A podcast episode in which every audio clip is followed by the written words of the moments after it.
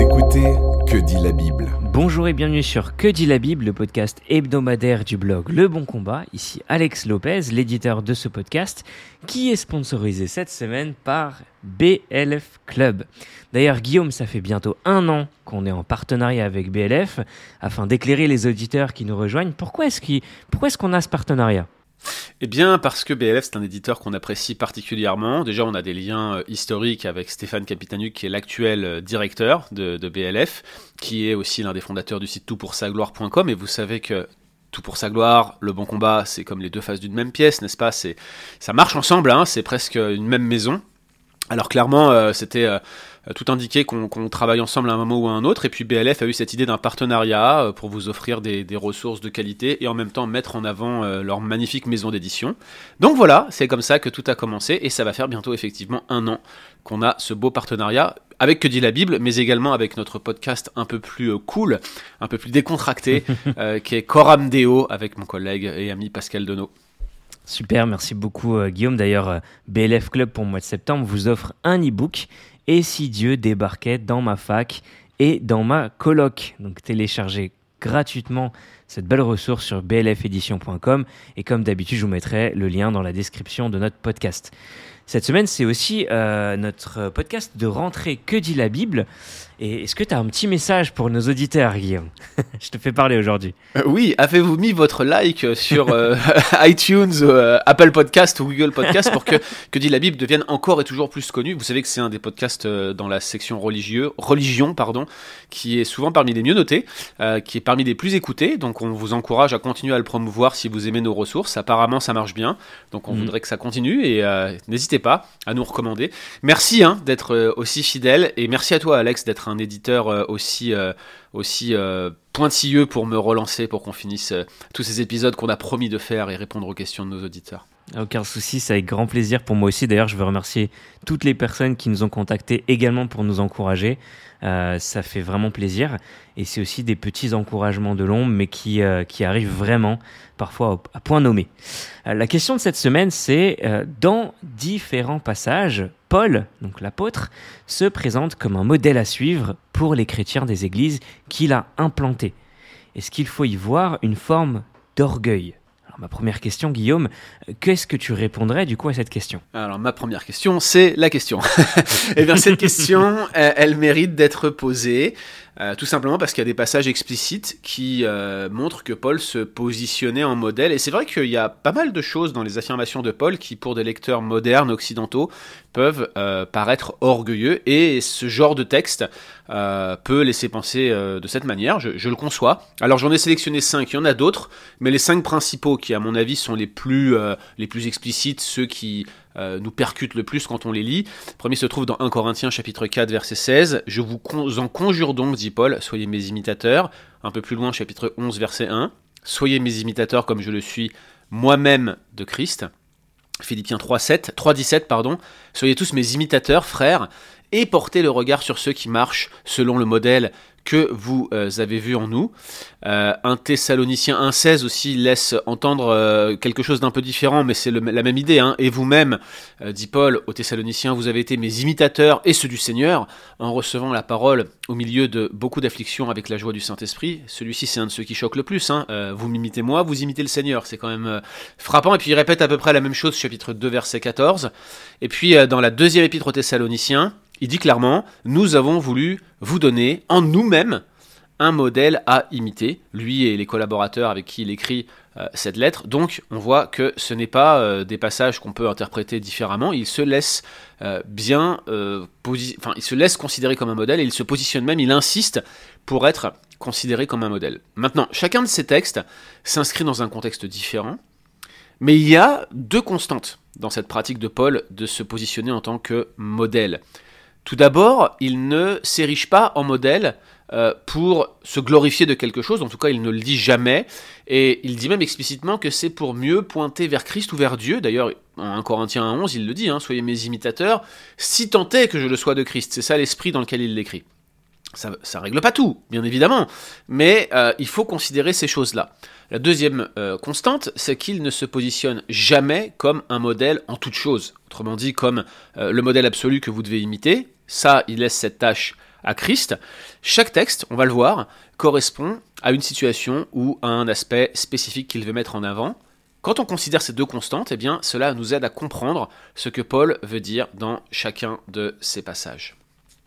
Ok, Guillaume, donc commençons par le premier point. Donc, il se présente comme un modèle afin de mieux pointer vers Christ. Mais pourquoi, dans ce cas, ne pas directement pointer vers Christ directement, sans, forcément se citer lui-même.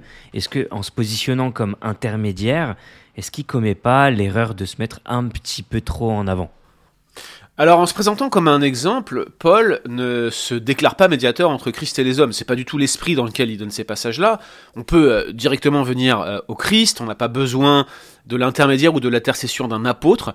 Jamais Paul n'avance une chose pareille. Et je crois que c'est une erreur de mettre les apôtres sur un piédestal et de considérer leur rôle comme supérieur à ce qu'il était réellement. Oui, il y a un fondement apostolique. Hein, on, le défend, on l'affirme, on le, on le prêche mais ce fondement, il est avant tout connecté à la révélation de la parole de Dieu. Les apôtres étaient dépositaires de la parole de Dieu comme les prophètes de l'Ancien Testament, et ils l'ont transmis à l'Église. Ils n'étaient pas infaillibles dans leur conduite, et je n'ai pas besoin de vous faire la longue liste des reniements et des chutes euh, qui sont mentionnés dans euh, le Nouveau Testament. On pourrait parler de Pierre, on pourrait parler des conflits entre Paul et Barnabas. Bref, ce n'étaient que des hommes comme nous, comme Élie le prophète l'était lui aussi. Hein.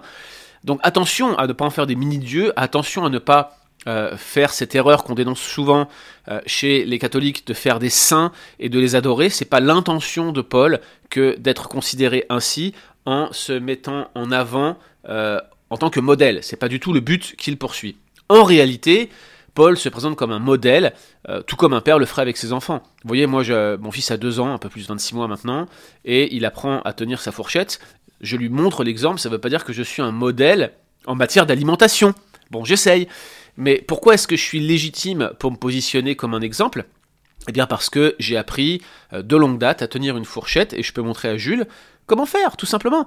Et c'est pareil pour Paul, il a fondé ses églises, il est dans un certain sens leur père spirituel, euh, il est celui qui a été en quelque sorte le premier chrétien que les croyants qui euh, composent ces églises ont rencontré, lui et l'équipe qui était avec lui, et donc comme un père bienveillant, il tente de leur montrer, euh, par son exemple, comment marcher en Christ et même apprendre à courir si nécessaire. C'est pas tant qu'il veuille se mettre euh, en avant, en tout cas pas à tout prix, mais pour certains des croyants auxquels il écrit, typiquement à ceux de Corinthe ou de Thessalonique, Paul et les autres apôtres sont les seuls chrétiens expérimentés qu'ils ont connus. C'est donc euh, très important de considérer l'exemple des apôtres et de Paul en particulier comme celui des chrétiens les plus matures, les plus expérimentés qu'ils avaient rencontrés. Et d'ailleurs, quand on considère les choses sous cet angle, il est notable que Paul ne se donne jamais en exemple aux Romains qu'il n'a jamais vus, il cherche plutôt à se recommander à eux en utilisant un riche exposé de sa théologie, hein, c'est les 11 premiers chapitres de l'épître, et puis regardez à la fin, chapitre 16, il cite une longue liste de connaissances chrétiennes en commun, on comprend pourquoi au chapitre 15, lorsqu'il leur expose ses projets, il veut aller à Rome et de là monter une expédition pour aller évangéliser l'Espagne avec l'aide et le soutien de l'Église et peut-être même des ouvriers avec lui, être accompagné par l'Église jusque là-bas. Donc là, il ne se positionne pas en modèle, il euh, ne joue pas la carte du piédestal, n'est-ce pas? Mais il leur dit regardez, je suis conservateur, acceptez-moi. Et donc il y a une forme d'humilité ici qui nous montre que euh, finalement, c'était pas une pratique courante que d'invoquer son statut d'apôtre, mais plutôt d'essayer de montrer à des amis, euh, des personnes qui l'avaient amené à la foi, comment marcher correctement en Christ en étant mature. Mmh. Alors tu viens de nous expliquer du coup comment est-ce que c'était pas du coup un manque d'humilité, mais bien au contraire. Et ce qu'on peut voir dans des textes, euh, et en ce qui concerne d'ailleurs le deuxième point, quels sont les contextes particuliers de chacun des versets que tu as cités? C'est intéressant qu'on fasse l'exercice et vous pourriez le faire sur tous les autres passages qu'on n'a pas mentionnés. Prenons par exemple euh, le texte euh, où euh, Paul leur dit Je vous en conjure, soyez mes imitateurs, ou lorsqu'il leur dit Soyez mes imitateurs comme je le suis moi-même de Christ. Donc vous savez, quand il leur dit cela, 1 Corinthiens 4,16, Je vous en conjure donc, soyez mes imitateurs, et 1 Corinthiens 11,1, Soyez mes imitateurs comme je le suis moi-même de Christ. Paul en fait réagit aux divisions corinthiennes, notamment au chapitre 4. Vous savez qu'à Corinthe, euh, il y avait des factions qui s'étaient organisées autour de pensées philosophiques, de sagesse du monde. Il s'était choisi des maîtres à penser euh, comme euh, Paul, Pierre, Apollos, alors que euh, ces derniers n'étaient probablement pas au courant ou ne, ne, validaient pas ces divisions. Il y avait des factions en quelque sorte, et Paul leur montre qu'il est parfaitement uni à Apollos et aux autres apôtres, que chacun fait preuve d'humilité dans son travail, met en avant la complémentarité. Hein. J'ai planté, Apollos a arrosé, mais il leur dit c'est Dieu qui fait croître. Et donc dans cette perspective d'humilité et d'unité, il leur dit regardez comment nous fonctionnons, soyez mes imitateurs, faites comme moi. Vous voyez, donc là c'est vraiment l'idée de euh, travailler avec les autres, euh, travailler à l'unité, travailler dans la paix. Quand il conclut la section euh, de, du... Alors c'est là que c'est très important, hein, chapitre 11, verset 1, il leur dit soyez mes imitateurs comme je le suis moi-même de Christ. Ce n'est pas le début du chapitre 11, la division en versets est vraiment mal faite ici, mais en fait Paul conclut ce qu'il vient de dire au chapitre, au chapitre 10, et même du chapitre 8 au chapitre 10, c'est une section sur la liberté chrétienne, et il insiste notamment sur le fait que euh, la liberté n'est pas une licence pour se livrer à la débauche ou à l'idolâtrie. Il encourage donc à ne pas participer à des repas euh, suite à un culte idolâtre. Il faut comprendre que pour les premiers chrétiens dans la ville de Corinthe, c'était l'occasion d'avoir de la viande. On n'avait pas de la viande tous les jours euh, dans ces cultures-là et dans cette époque-là. Et puis euh, les temples à idoles bah, sacrifiaient de la nourriture, offraient des repas en communion avec l'idole qui permettaient à chacun de manger à sa faim. Mais ça impliquait d'être participant, en communion même, dit Paul, avec une forme de culte démoniaque. Et Paul leur dit, je ne veux pas que vous soyez en communion avec des démons. Et il leur conseille de suivre son exemple, se séparer euh, de ce genre de pratique. Son principe, il est résumé dans les derniers versets du, du chapitre 10. Il leur dit, soit donc que vous mangiez, soit donc que vous buviez, soit que vous fassiez quoi que ce soit, quelque autre chose que ce soit. Faites tout pour la gloire de Dieu. Ne soyez au scandale, ni en grec, ni aux juifs, ni à l'église de Dieu, de la même manière que moi aussi je m'efforce en toute chose de complaire à tous, cherchant non mon avantage, mais celui du plus grand nombre, afin que tous soient sauvés. Donc liberté, unité, s'éloigner de l'idolâtrie, en cela, dit-il, il suit lui-même le modèle de Christ, qui considérait le salut des élus, l'unité de ses brebis et euh, la gloire de Dieu comme la plus euh, haute forme de manifestation de la glorification de Dieu euh, en lui-même. Donc il leur dit, faites comme moi, cherchez l'unité, séparez-vous du mal, faites euh, ceci et vous serez des chrétiens matures. Encore une fois, c'est un contexte particulier. Autre exemple, on a mentionné euh, brièvement euh, le texte que je disais tout à l'heure de Philippiens 3.17 lorsqu'il leur dit Soyez mes imitateurs frères et portez les regards sur ceux qui marchent selon le modèle que vous avez en nous. Et eh bien là encore, le motif qui conduit à cette exhortation, c'est celui de l'unité. Dans le contexte, il leur dit Marchez d'un même pas. Vous savez qu'il y avait des divisions, malgré que c'était une église qui, qui fonctionnait bien, il y avait des tensions entre Évodie et Saint-Tiche notamment. Et donc, Paul, euh, non seulement se, montre en modèle, mais il euh, souligne que d'autres marchent dans cette perspective d'unité et de l'évitement des schismes et des divisions. Il leur dit, suivez-nous dans cette direction, ne vous mordez pas euh, entre vous. Et puis dans 1 Thessaloniciens 1.16, je, je crois que le contexte est est vraiment cristallin. Il leur dit, et vous-même, vous avez été mes imitateurs et ceux du Seigneur en recevant la parole au milieu de beaucoup d'afflictions, avec la joie du Saint-Esprit. Il n'est pas en train de leur dire, vous m'avez imité dans toute ma conduite, il leur dit simplement, vous avez vous aussi, comme moi, reçu la parole de Dieu au milieu de beaucoup d'épreuves, certes, comme moi, mais comme moi, vous avez aussi eu cette joie indicible, celle du Saint-Esprit. Encore une fois, le contexte change tout. Et lorsqu'il leur dit dans, sa deuxième épître aux Thessaloniciens, chapitre 3, verset 9, qu'il a voulu euh, leur donner en lui-même et l'équipe qui est créée avec lui, c'est-à-dire Silas et les autres, euh, ils ont voulu leur donner en eux-mêmes un modèle à imiter, dans le contexte, ce que Paul est en train de dire, c'est qu'il n'a pas voulu être à la charge de l'église de Thessalonique, non pas qu'il n'avait pas le droit de leur demander de l'argent, mais il l'a fait intentionnellement afin de leur montrer l'exemple en travaillant. D'autant que certains, à Thessalonique, s'occupait de choses futiles, il se, focalisait sur des questions eschatologiques oiseuses et refusait euh, de travailler, il vivait dans le désordre et euh, certainement au crochet. D'autres membres de l'Église. Paul leur dit, ce n'est pas bien, les personnes qui font cela devraient être mises sous discipline, regardez le modèle que nous vous avons laissé, nous avons travaillé et nous avons vécu de nos propres mains faites comme nous, c'était un exemple, on aurait pu vous demander de l'argent et on ne l'a pas fait parce qu'on voulait que vous puissiez voir cela. Donc, ce que je suis en train de dire, Alex, c'est que si Paul se positionne comme modèle, c'est toujours par rapport à un contexte particulier. Ces textes ne sont pas et ne doivent pas être considérés comme une invitation à placer les apôtres sur un piédestal. Excellent Guillaume, merci beaucoup. Est-ce qu'on a le droit, nous aussi, de nous positionner en modèle? C'est euh, bien évidemment la question qui en découle. Je suis tenté, dans ma grande humilité légendaire, connue euh, sur tous les océans, n'est-ce pas, de répondre non. Mais c'est vraiment drôle qu'on fasse cet épisode aujourd'hui, après l'avoir maintes fois repoussé, parce qu'on devait le faire hein, depuis plusieurs mois. Il faut, le, il faut le dire, Alex insistait lourdement. Mais je viens de faire une prédication, euh, il y a deux semaines je crois, dans lequel je me suis positionné, ainsi que mon frère Pascal Denot, comme modèle de gestion des désaccords doctrinaux et vaccinaux d'ailleurs, puisque euh, il y a des tensions dans certaines églises au Québec. Nous sommes relativement épargnés euh, dans l'église euh, réformée baptiste de Saint-Jérôme avec mon collègue Pascal. Mais je leur ai dit, regardez, on a des points de désaccord qui sont ouais, des, des, points significatifs quand même avec Pascal.